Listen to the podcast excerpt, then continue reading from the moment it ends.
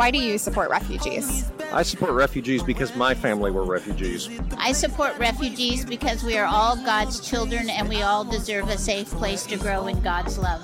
I support refugees because God made us all in God's image.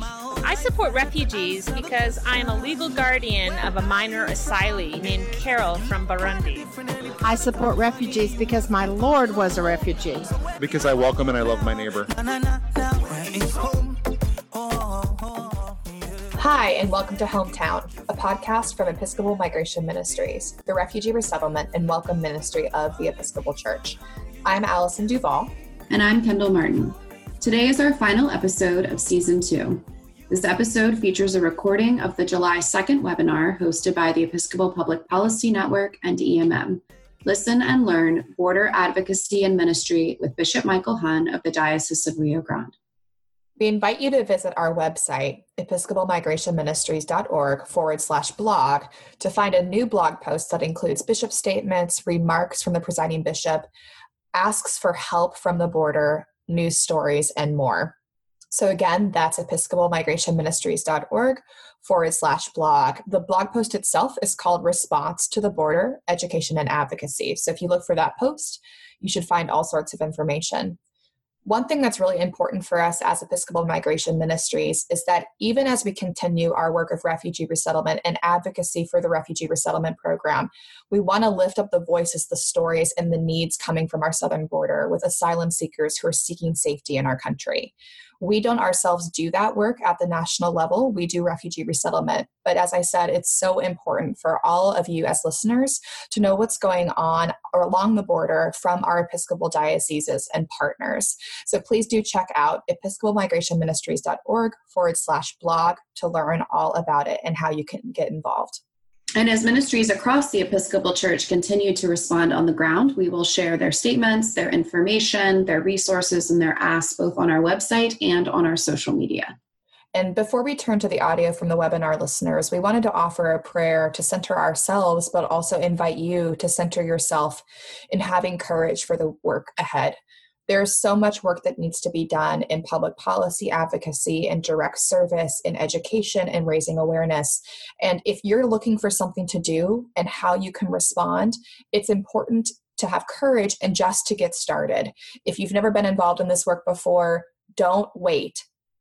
Learn, access our resources on the EMM website, join partners and welcome, and start taking those steps to get involved in this work. So we hope that you will center yourselves as we center ourselves with this prayer for courage. Courage comes from the heart, and we are always welcomed by God, the heart of all being. We bear witness to our faith, knowing that we are called to live lives of courage, love, and reconciliation in the ordinary and extraordinary moments of each day we bear witness to to our failures and our complicity in the fractures of our world. May we be courageous today. May we learn today. May we love today. Amen.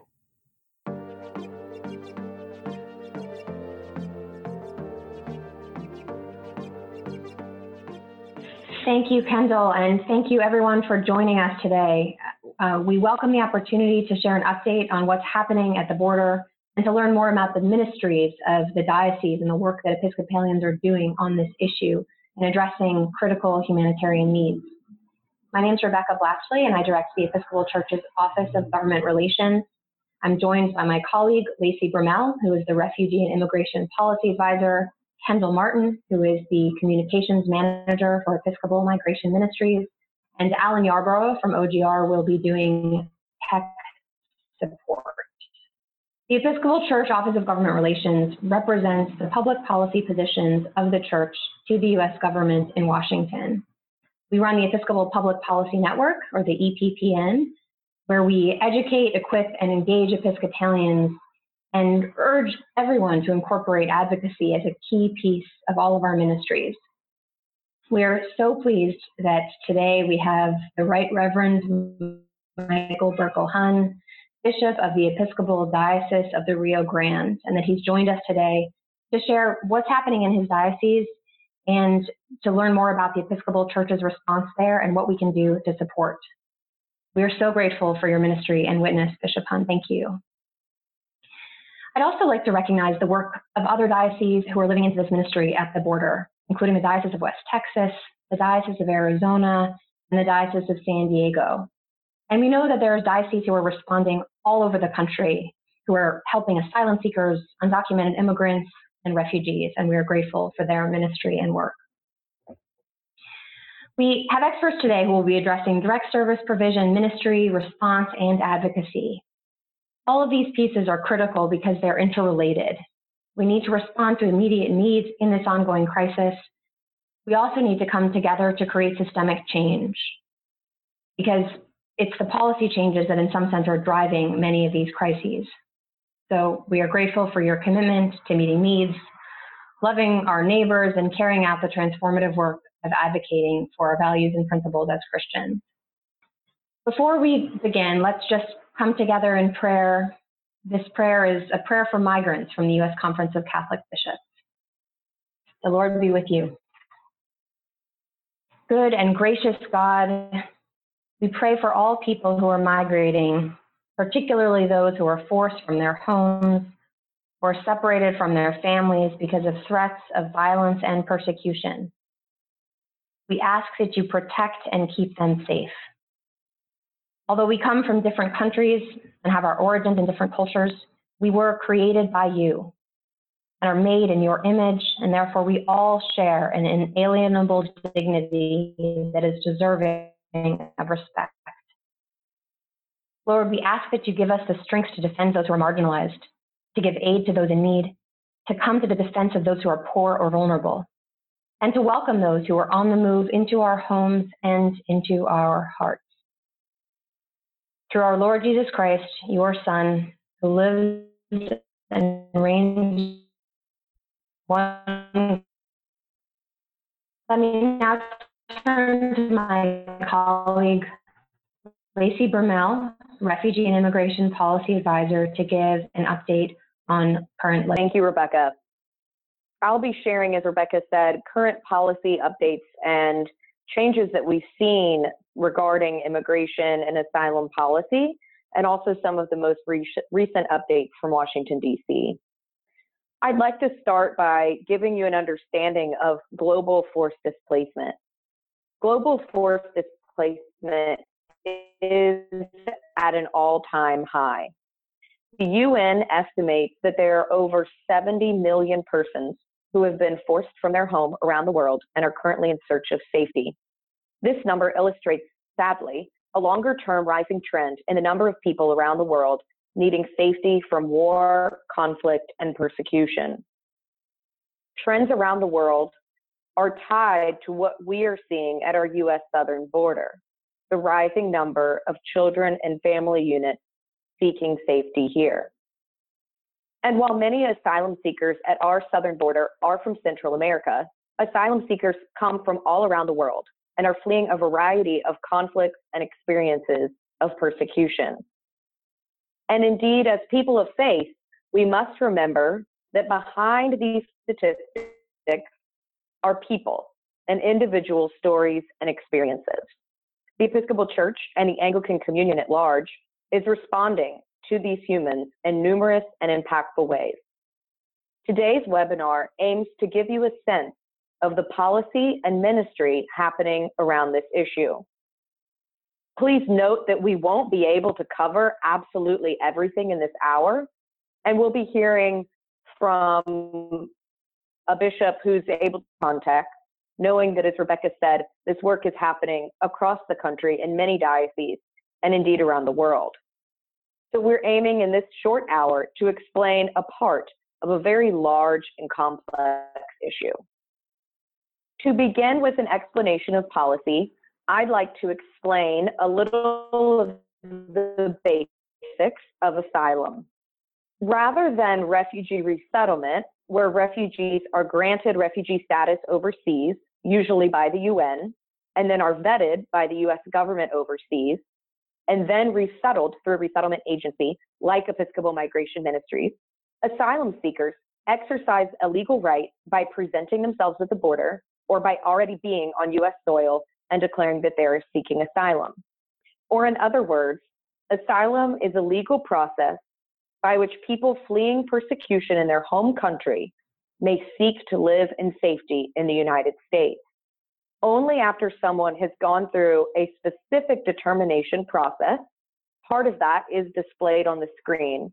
And this process can include experiencing detention, having in person interviews, and a case being reviewed by a judge.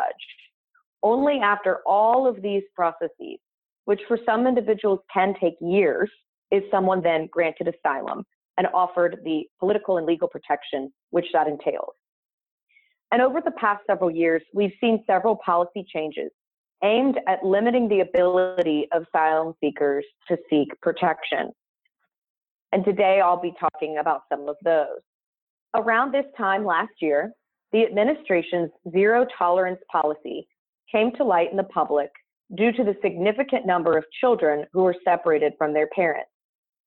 Under this zero tolerance policy, and over an extended period of time, the Trump administration separated thousands of children from their parents. We now see a family separation and zero tolerance actually uh, lasted much longer than we initially knew and impacted even more people than we originally knew. Some reports indicate that this is actually even still occurring in small cases. And remember, many of these families were asylum seekers who were exercising a legal right to seek protection at our border. This action of zero tolerance and family separation sparked outrage and wide condemnation from people across America and including our church. Additional policy changes have been efforts to block means for asylum seekers to gain protection or even preventing them from entering the United States at all. There have been new rules from the Department of Justice, or DOJ, that have made it more difficult for women fleeing gang violence or domestic violence to be granted asylum. There have been asylum bans put in place that would force asylum seekers to prevent themselves to present themselves at a port of entry. This is currently enjoined in the courts as of this presentation. But while there have been those efforts to prevent individuals from presenting themselves, there's also been efforts to simultaneously limit the number of people who can cross at port of entries each day. This is a process known as metering, and this has left many people with few options, forcing some to take dangerous crossings over rivers and through deserts. The Trump administration has also developed what's known as the Migration Protocol procedures. And this, in part, established what is known as the Remain in Mexico policy. This plan forces migrants to wait in Mexico while their asylum claim is being reviewed rather than waiting in the United States. This part, this is concerning for several reasons. One, it may not be safe for those individuals to wait in Mexico. There may not be shelter or lodging or food for them there. And also, it restricts a person's access to legal services. Bishop Hunn can speak more to what he is seeing and experiencing in his diocese related to this policy, as over as more than 6,500 asylum seekers have been sent back to El Paso's neighboring Ciudad Juarez since the Remain in Mexico policy began in El Paso area earlier this spring.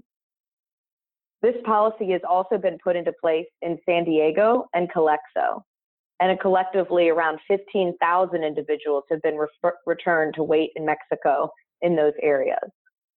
We have also seen an unprecedented expansion of immigration detention, detaining the very people who are exercising a legal right to seek asylum here.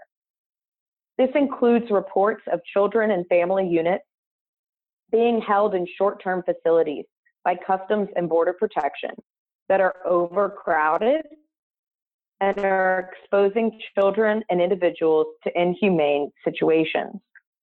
Reported conditions include that children are not receiving adequate food, proper hygiene, or adult care.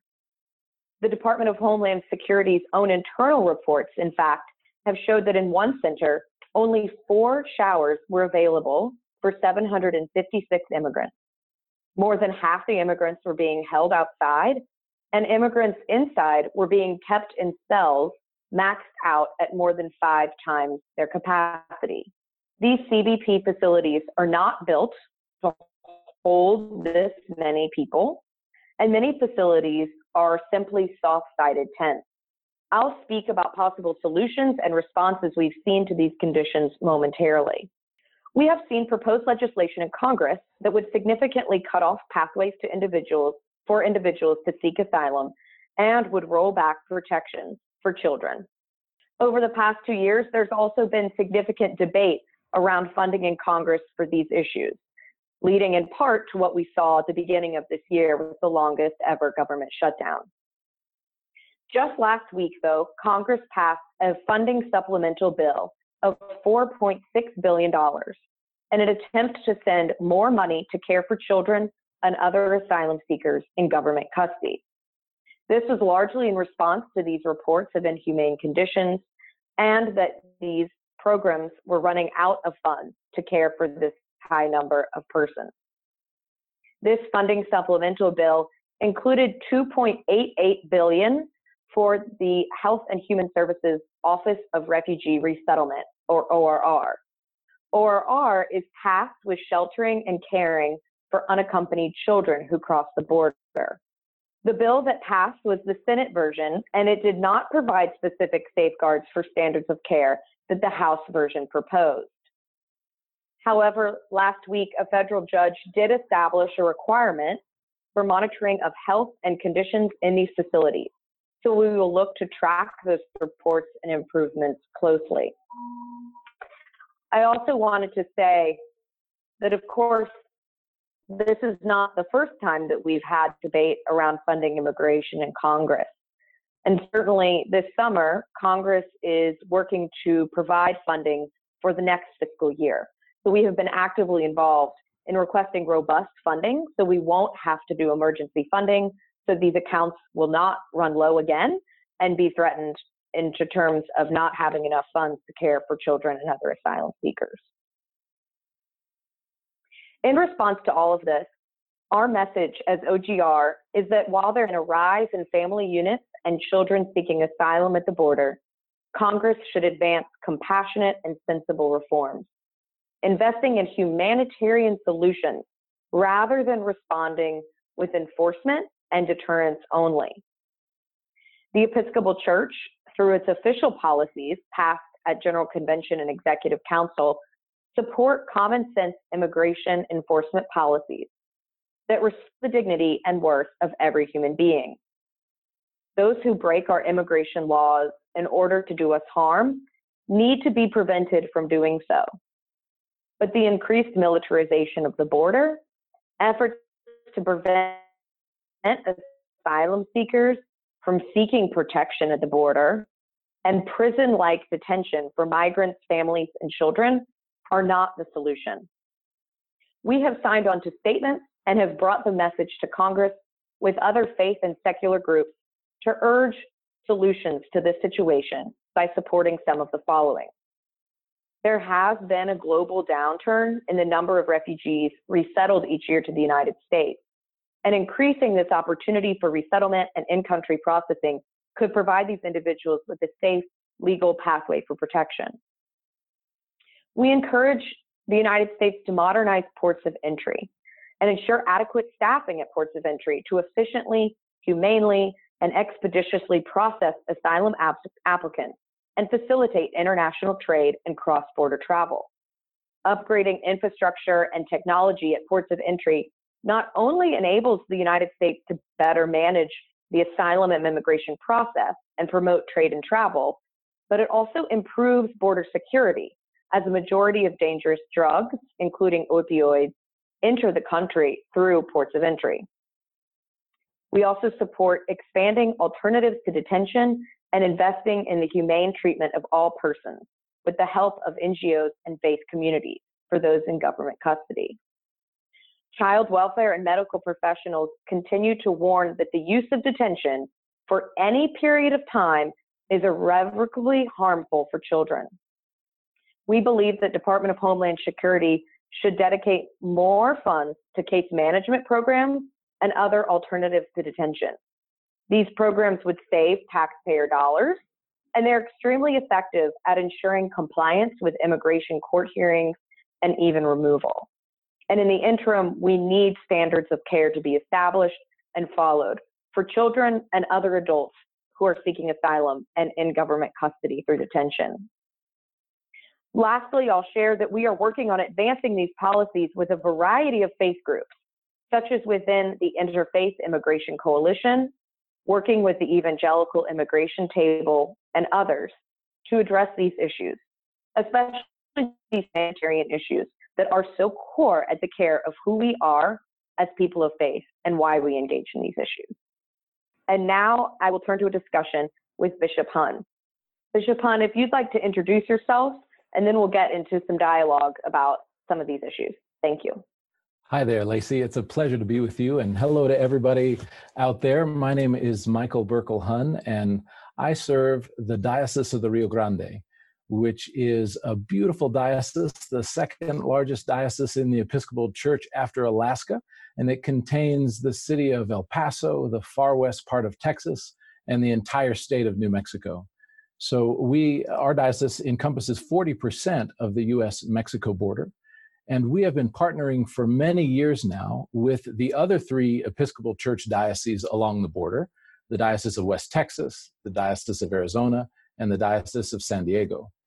Just last year, together with those three dioceses, we hosted the first ever Borderland conference that gathered together uh, both the Episcopal Church Diocese and also the diocese from Mexico in the Anglican Church in Mexico, and also uh, dioceses like El Salvador were present as well.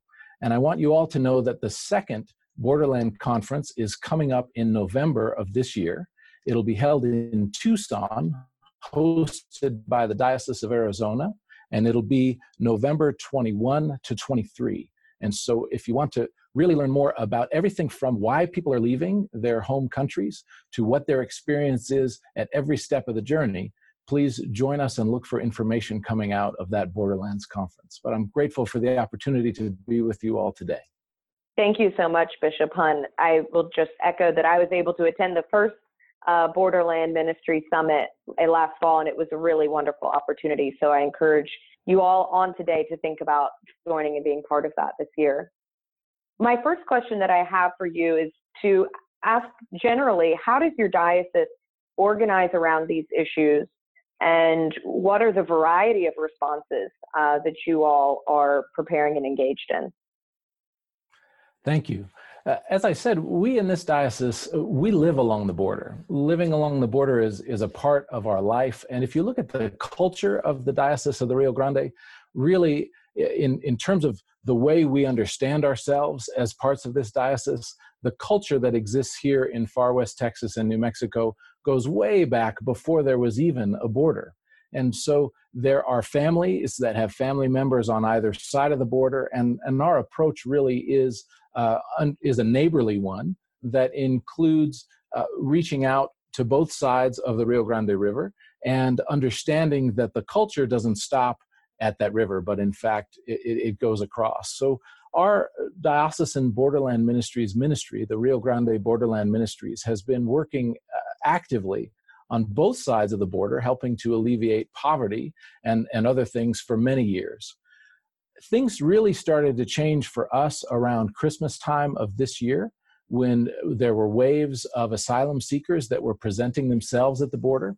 Along the borderlands, for many years, we've been used to having um, primarily male workers who came across the border. And, and yet, what started to happen, as we all saw around Christmas time, was large groups of families traveling in caravans, uh, arriving at the border, not trying to sneak across the border, but trying to legally entry, enter the country by presenting themselves to the Border Patrol and saying, I want to claim asylum because I'm frightened to go home. And what started to happen was the, the facilities along the border which, like I say, were designed to contain adult male workers in a prison like environment. Those facilities were all the government had to house waves and waves of families and young children. And those facilities quickly got overrun. And so the Border Patrol started dropping off bus loads of people at, at the bus station in El Paso. And all of the churches in the faith community started gathering together in a very much ecumenical and interfaith effort to contact the Border Patrol and say, hey, please don't drop people off at the bus station. Bring them to us, and we will house and feed and clothe them and get them ready to go on their journey to their sponsoring families.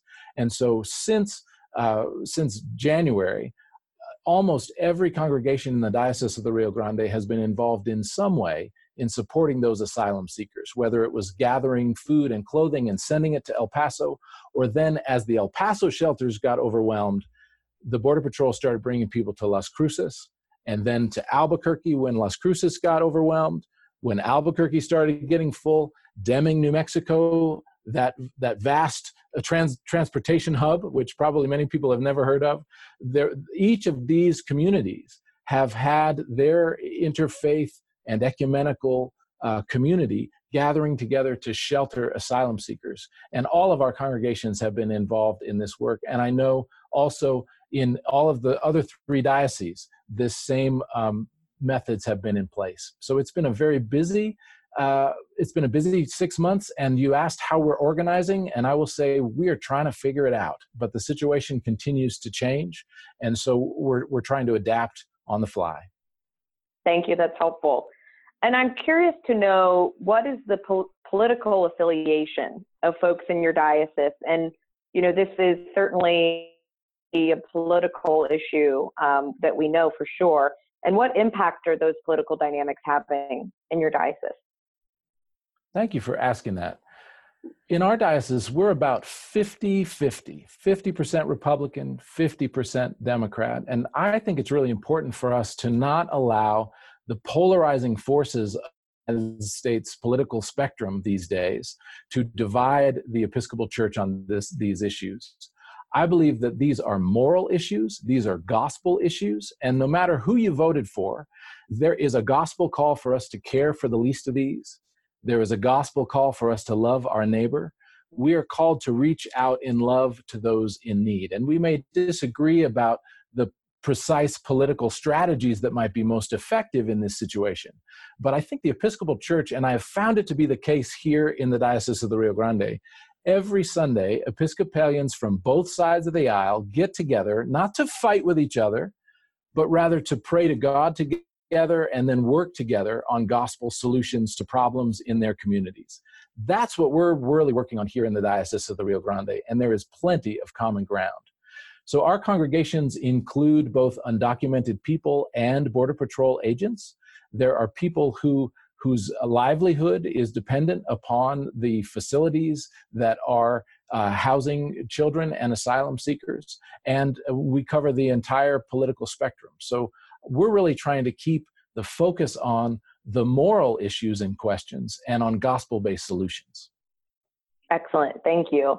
And so, could you speak a little bit to what you're just uh, indicating is the common ground that's there?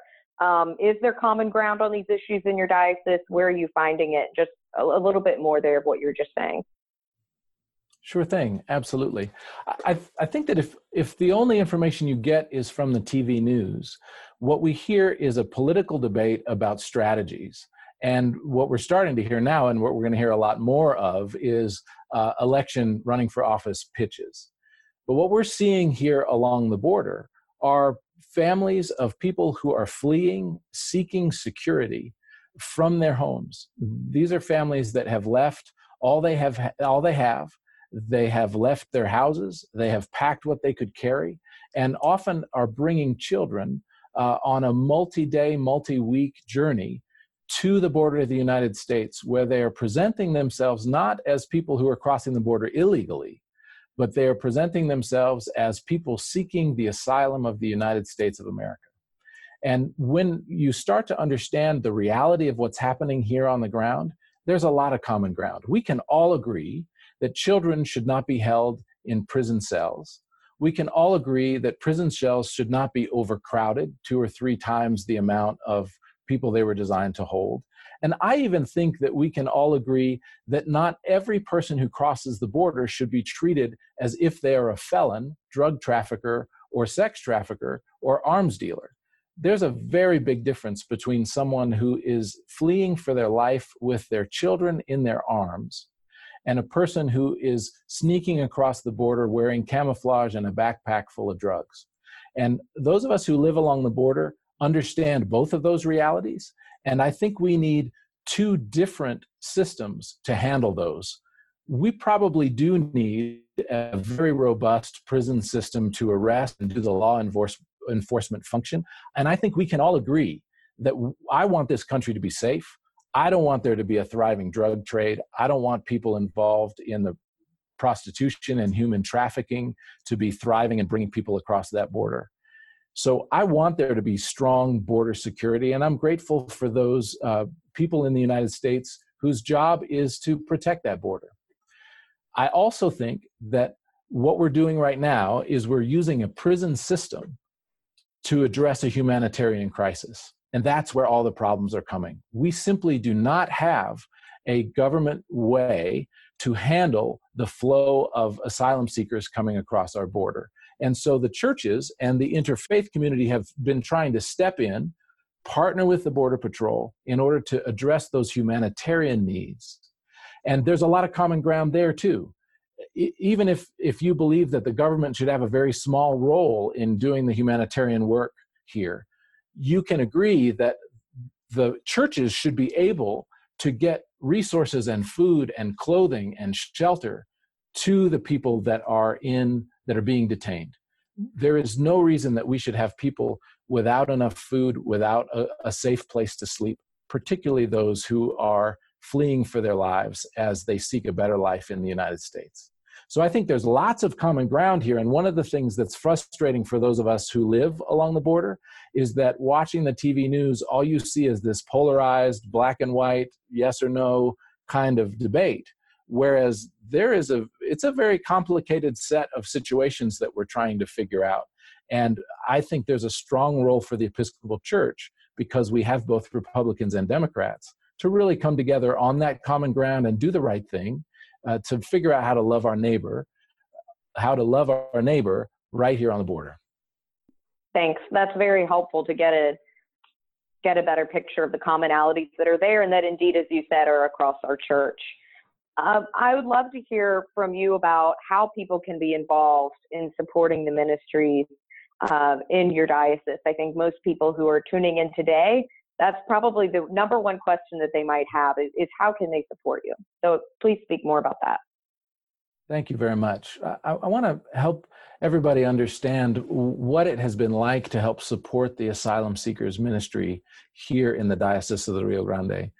As I said, as the detention centers have been overwhelmed, and those asylum seekers who are awaiting their court date, right? So these are people who have passed their credible fear interview. There's a credible fear that if they return home, they will be harmed. And they have been given an ankle bracelet, and there's a sponsoring family waiting to look after them and make sure they get to their court date, whenever that court date is. Those people were being detained in uh, the various detention centers along the border in our diocese, and and overcrowding was happening. And so the Border Patrol started loading people onto buses and bringing them to the various shelters uh, across the diocese. And all our congregations in all of those cities have been involved in receiving those buses and helping care for those asylum seekers we were blessed and i it was a blessing to be able to open the doors of our diocesan center the bosque center and we housed um, two different for two different weeks we housed about 185 asylum seekers who arrived on buses and and were sheltered here when they came off the bus these were families mothers fathers children some holding their children in their arms some holding their children by the hand as they stepped off those buses. And these families had been on the road for eight to 20 days, eating whatever they could find, drinking whatever water they could drink, and sleeping mostly outdoors. They came to us immediately having been sheltered under the bridge in El Paso for a number of days, where they had slept on dirt and had been given mylar blankets as they were held under that bridge, uh, surrounded by the chain link fence. And so when they came off the bus, they were frightened, they were afraid, and they were exhausted. And we welcomed them with open arms. Uh, there were hugs, there was food, uh, there were hot showers and safe places to sleep, places where a family that had been on the road and uncertain about what they would eat or where they would sleep had a room where they could close the door and know that their family would be safe and they could get a good night's sleep all the way through. Less than 24 hours later, the children were smiling. They were playing soccer in our parking lot. They had eaten good food. And uh, the, the sense of community and neighborliness that happened in just a short period of time as we welcome people like we would welcome Jesus Christ, it was transformative. So I, I just want the Episcopal Church to hear how the reception that the Episcopal Church, not just here in Rio Grande, but in all of our four dioceses along the border, are, are receiving. It is holy work and it is transforming work. Now, about two weeks ago, all of that changed as the Remain in Mexico policy came into force. The buses stopped coming. And now the shelters in our diocese are largely empty. It sounds like that would be a good thing. Maybe the crisis is going away. But what's actually happening is a very different story. What's happening now for those asylum seekers who present themselves at the border, and remember, these are not people who are crossing illegally, they're not smuggling anything into the country. These are families who are running for their lives and arrive at the border seeking legal asylum in this country. When they present themselves to the Border Patrol now, they are taken to a judge for their credible fear interview, given a court date, and then driven across the border into Juarez, into Ciudad Juarez where they will wait for their court date. So instead of having hundreds of people a day being processed through our system here in this country, and, and when we had people, they would stay in our shelters for three, maybe four days. We would take them to the bus station, and the Greyhound bus would take them to a sponsoring family, and they would stay with that sponsoring family until their court date. Now, what's happening is those buses are letting people off in Juarez, where the infrastructure isn't the same at all. Right now, in the city of Juarez, the city of Juarez has put together, in partnership with various church groups, 13 shelters that are sheltering asylum seekers. But there's not enough space for everybody there right now. And so now people who are waiting for their court date in the United States for their asylum claim to be heard in the United States are waiting on the streets of Juarez. And uh, there's not necessary there's not clarity about where they should go we have been partnering with a priest from the Diocese of Northern Mexico who is responsible for three churches in Juarez. And he has uh, been, he has opened up one of the three churches and is currently housing 80 asylum seekers while they wait for their court date. But here's the thing their court dates are all in April and March of 2020.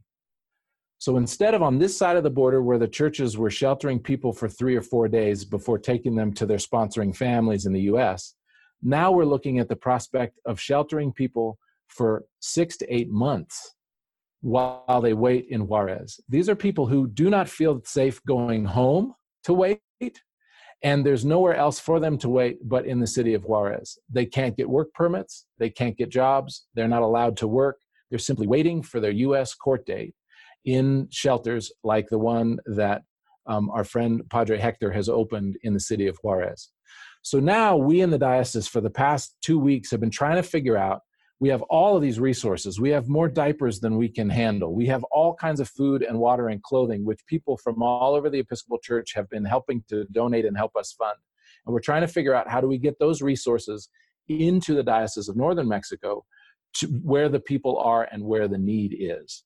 And so um, it's been a we've also been trying to get resources into the detention facility that has been holding the children that detention facility in clint texas is in our diocese as well and the border patrol has said they are not able to receive any uh, food or clothing or medicine or toothbrushes or soap for the children that are in the care in the facility in Clint, Texas. We did just a couple of days ago figure out a way through a back channel to get some books, soccer balls, and playing cards into that facility. But the best thing that people can do right now, because the buses aren't coming, we don't need more diapers, we don't need more clothes. We could use some money because we want to get that across into Juarez to help perhaps open up two more shelters run by the Episcopal by by the uh, church in the the Anglican Church in Mexico, in order to shelter the people that are now waiting in the city of Juarez. Excellent. That's wonderful to hear the rundown of the ministries and the varieties that you're experiencing and folks' journeys that you are, you know, uplifting and providing that, um, you know, really the hands and feet and hearts of Jesus to them as they are experiencing this uh, journey. So, what I'm going to do now, we have a lot of great questions that are coming in, which is really wonderful that I think uh, Bishop Hunn, you'll be excellent to speak to. Uh, but I'm going to quickly turn it to my colleague, Kendall Martin of Episcopal Migration Ministries, who will be sharing some details about how you can get involved with Episcopal Migration Ministries and the Episcopal Public Policy Network and how we are engaging um, and then we'll turn it back to open question answer, which Alan will be facilitating. Sure. Thank you, Lacey. So we want to invite you to join the Episcopal Public Policy Network if you're not um, currently receiving those updates and action alerts. And the address is advocacy.episcopalchurch.org. Um, this is a grassroots grassroots network of Episcopalians across the country who are dedicated to carrying out our baptismal covenant call to strive for justice and peace and we do that through the active ministry of public policy advocacy. We would also invite you to join Episcopal Migration Ministries Partners in Welcome program. Um, this is an online learning and networking communi- community for people who are actively engaged or who wish to be engaged um, in the work of supporting refugees and asylum seekers. So we invite you to visit episcopalmigrationministries.org forward slash partners and welcome and learn how you can sign up today. And we would also invite you to support our ministry at Episcopal Migration Ministries, which you can do at episcopalmigrationministries.org forward slash give. And you can also follow along with both Episcopal Public Policy Network and EMM through social media. Um, we are at the EPPN and at EMM Refugees. Thanks, Lacey. So we are gathering all the resources um, that we've mentioned today, statements from bishops, including Bishop Hunn, um, and those from around the country and other resources on the Episcopal Migration Ministries website. So we'll go back now to our dialogue and open it up for questions. Alan, I'd like to invite you to um, go ahead and, and moderate this question and answer conversation for the conclusion of our webinar. Yeah, sounds great. Uh, thank you, Lacey, and uh, thank you to everybody who's submitting really great questions. Um, and just know that uh, our office, the Office of Government Relations, and Episcopal Migration Ministries are both here for you as a resource in this work. So please reach out to us um, at any point if your questions aren't answered or you come up with others along the way. Um, so to our uh, our great guests um, and speakers, um, first question, which which came up from a couple of different perspectives. Um, what can people who are not in border dioceses do um, to both share information within their communities and engage in this topic. Um, and then maybe more specifically, adding on to that, is the visible presence helpful? So would pilgrimages to the border be a helpful way to engage?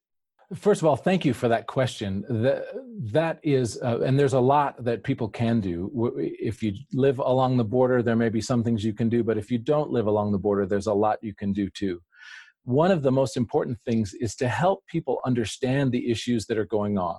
If the only information people are getting is the polarized message coming through the national news media, and, and if the only th- thing they're getting is the Democrat versus Republican story, then um, it's going to be hard for us to find that common ground. So I would love it if you all would share the fact that there is uh, a moral uh, question on the table here that we can work together towards. Share that with your neighbors, share that in your congregation. Look to our website and the websites of those other dioceses along the border to get the information about what it's like on the border, particularly as the situation changes. And I would also say you can advocate to help change the policy of our government by calling your representatives and really helping them understand that we we need a system to deliver humanitarian assistance to legitimate asylum seekers in this country and we need a robust system to tell the difference between an asylum seeker fleeing for her life and someone who is um, sneaking in for some nefarious purpose. We right now are treating everything as if it's the same. We really need a system to to develop a different way to treat a legitimate asylum seeker family from treating a criminal.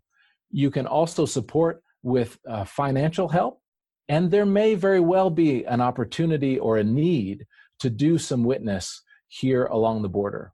Right now, I'm not clear about exactly what that should look like at this point, and here's why. When I visited the detention center in Clint, Texas, just uh, two days ago on Saturday, I went there in order to try and bring the resources that we have stockpiled in the Episcopal Diocese of the Rio Grande to the children in need there.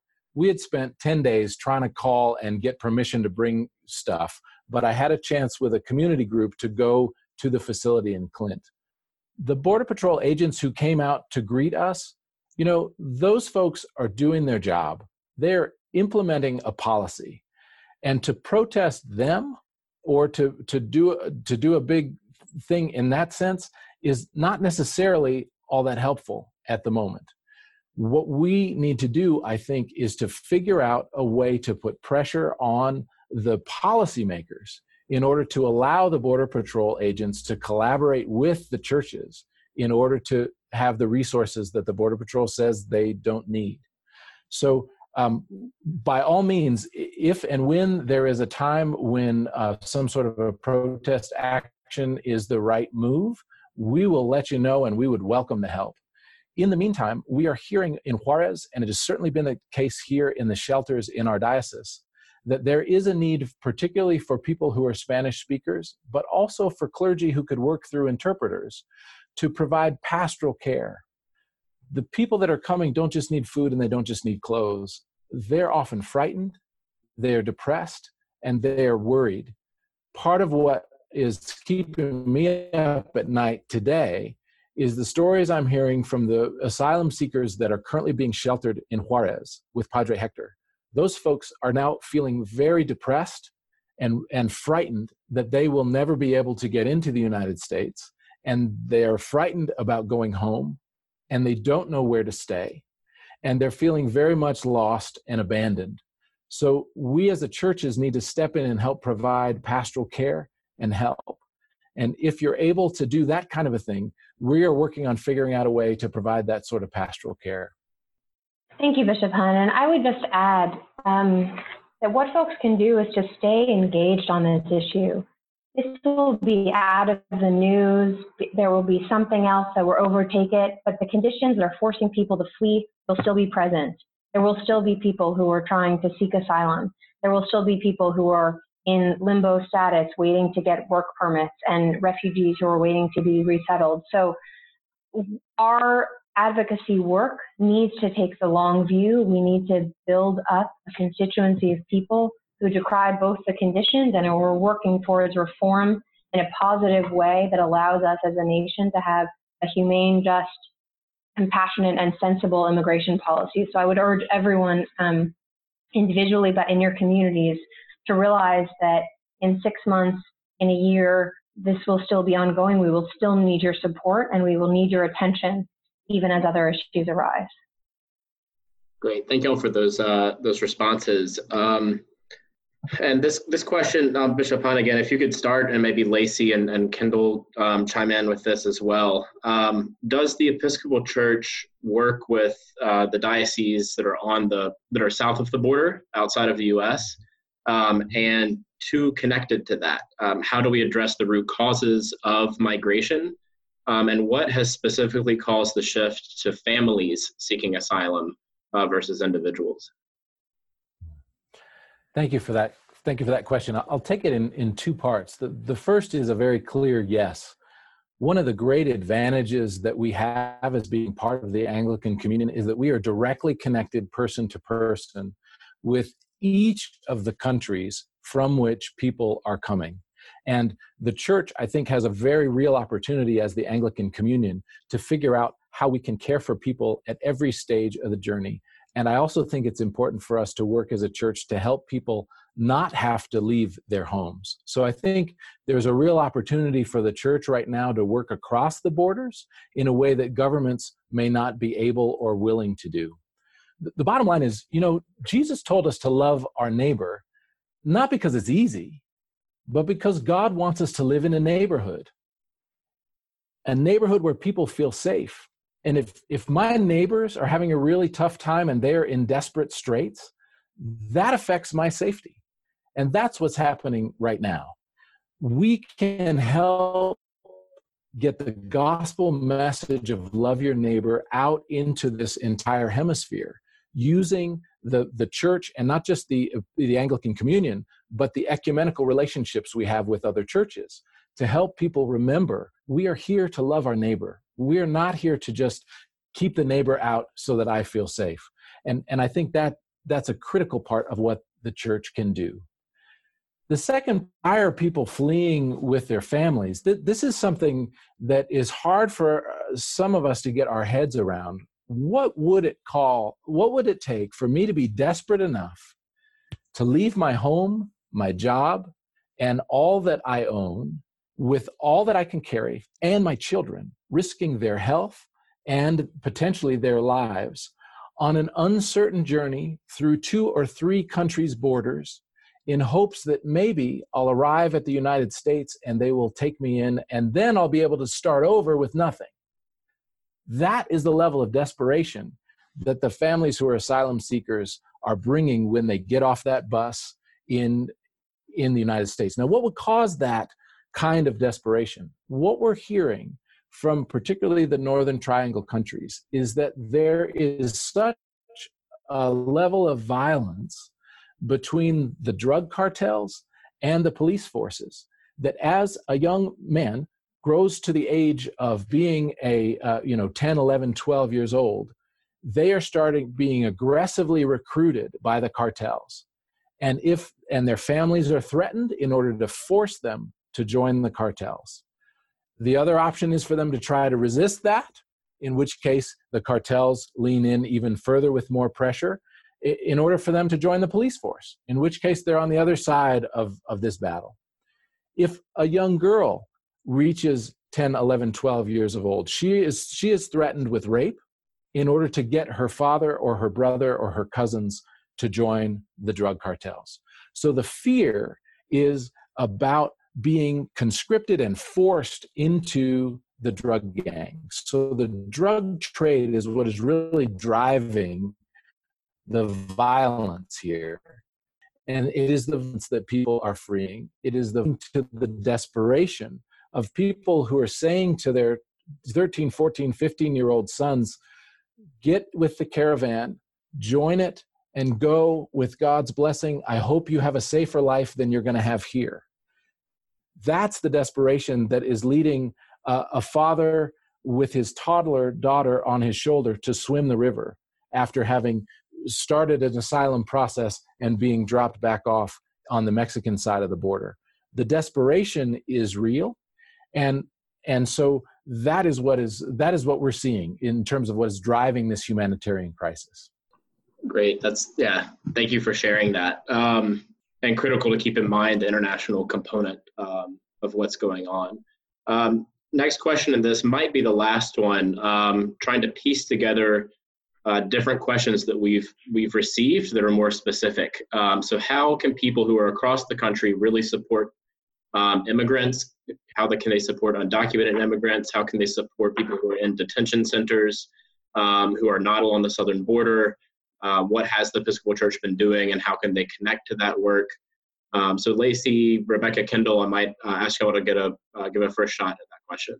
Thank you, Alan. I'd like to just say that, you know, as I said at the top of this webinar, we aren't able to cover it all. There are a lot of uh, policy dynamics and ministry happening in the Episcopal Church on a variety of issues related to immigration, whether that is, as you said, um, accompanying and supporting undocumented immigrants, whether it is advocating and supporting refugees who have been resettled to the United States, um, or a variety of other ways. And to say, to acknowledge that all of those are incredibly important. And it's been extremely gratifying to see the Episcopal Church mobilize and work together to address these issues in new and dynamic ways and partner um, with partners in the community and people who are living this reality every day, which is incredibly important. And we have resources on our website, uh, which we'll be sharing in a link after this with resources that include documents such as 10 ways to accompany undocumented immigrants and even some definitions defining what's the difference between an asylum seeker, a refugee, or an undocumented immigrant. All of those education and advocacy tools are on our website, which we'll be sharing with you. I want to specifically share some of the things that we've been doing in response to this issue, um, in addition to others, of course. The question about root causes is incredibly important. And one of the ways that we're working to address that is through advocating for additional appropriations and funding ensuring that the United States government is funding and supporting uh, organizations like nonprofits who are addressing corruption or who are addressing um, sexual and gender based violence in the region to uh, protect individuals and help them again be safe where they can be. We actually have we have a policy advisor who is uh, dedicated full time to international policy issues and development. So that's one of the ways we're doing that. We also have action alerts on our website so that you can directly send a message to your members of Congress and let them know that you support protections for asylum seekers and that we must uphold due process and protections for these individuals. We also, in the Office of Government Relations, do a lot of relationship building and behind the scenes work, including Hill meetings to them about these issues, to share what the church is doing, and to deliver our positions from General Convention and Executive Council. We've also issued statements to Congress and the administration and signed on to letters, which actually do have quite an impact in terms of outlining from faith communities and others the policies and where we want them to go. Rather than just opposing policies, we're helping dictate where the policy should go, what solutions we should actually have that would be humane. And again, we'll be all of those are on our website that you can find. I will turn it to Rebecca to offer a couple more words about uh, our work in the Office of Government Relations. Yeah, thank you, Lacey. And to add on to what Lacey said, we have a number of ways that we have witnessed publicly as our office through statements, um, again, through education, the events like the webinar we're doing, through um, sending uh, statements to members on Capitol Hill, visits with congressional offices. And there are two ways that we do our work in OGR, and one is this very public facing work where we are sending out messages and alerting and activating Episcopalians to take action. But we're also every single day having quiet meetings and um, getting an understanding of what the political dynamics are so that we can then better equip you as advocates to take action. So please be in touch with us. Um, if you're interested in learning more about that, again, our hope is to empower you to take action. You can see what we've done publicly, but know that for every one of those statements, there's been a dozen Hill visits where we've pleaded our case privately and where we've uh, met with the administration officials to try to understand what's happening, what we can do. So I just want to thank everyone again for being here, um, for your own witnessing, for caring about this issue. Bishop Hunn we are so grateful for your ministry and for your leadership in this role. We are keeping you and your diocese in our prayers. Um, hope to continue this conversation going forward and be able to continue to learn from you and um, share the message that you have about the way that we can move forward through this um, with Capitol Hill and then, of course, with our network as well. So, with much gratitude um, to all, and we will be sending follow up links, resources, and emails and invite further relationships. So thank you again and take care.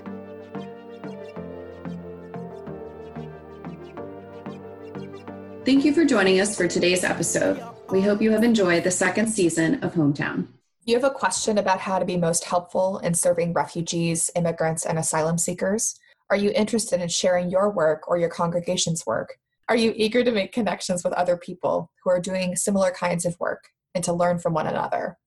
We invite you to join Partners in Welcome, EMM's free online learning community and ministry network that offers a chance for engaging in conversation, connecting with people from all over the country who care about these issues, as well as a wealth of resources and learning opportunities.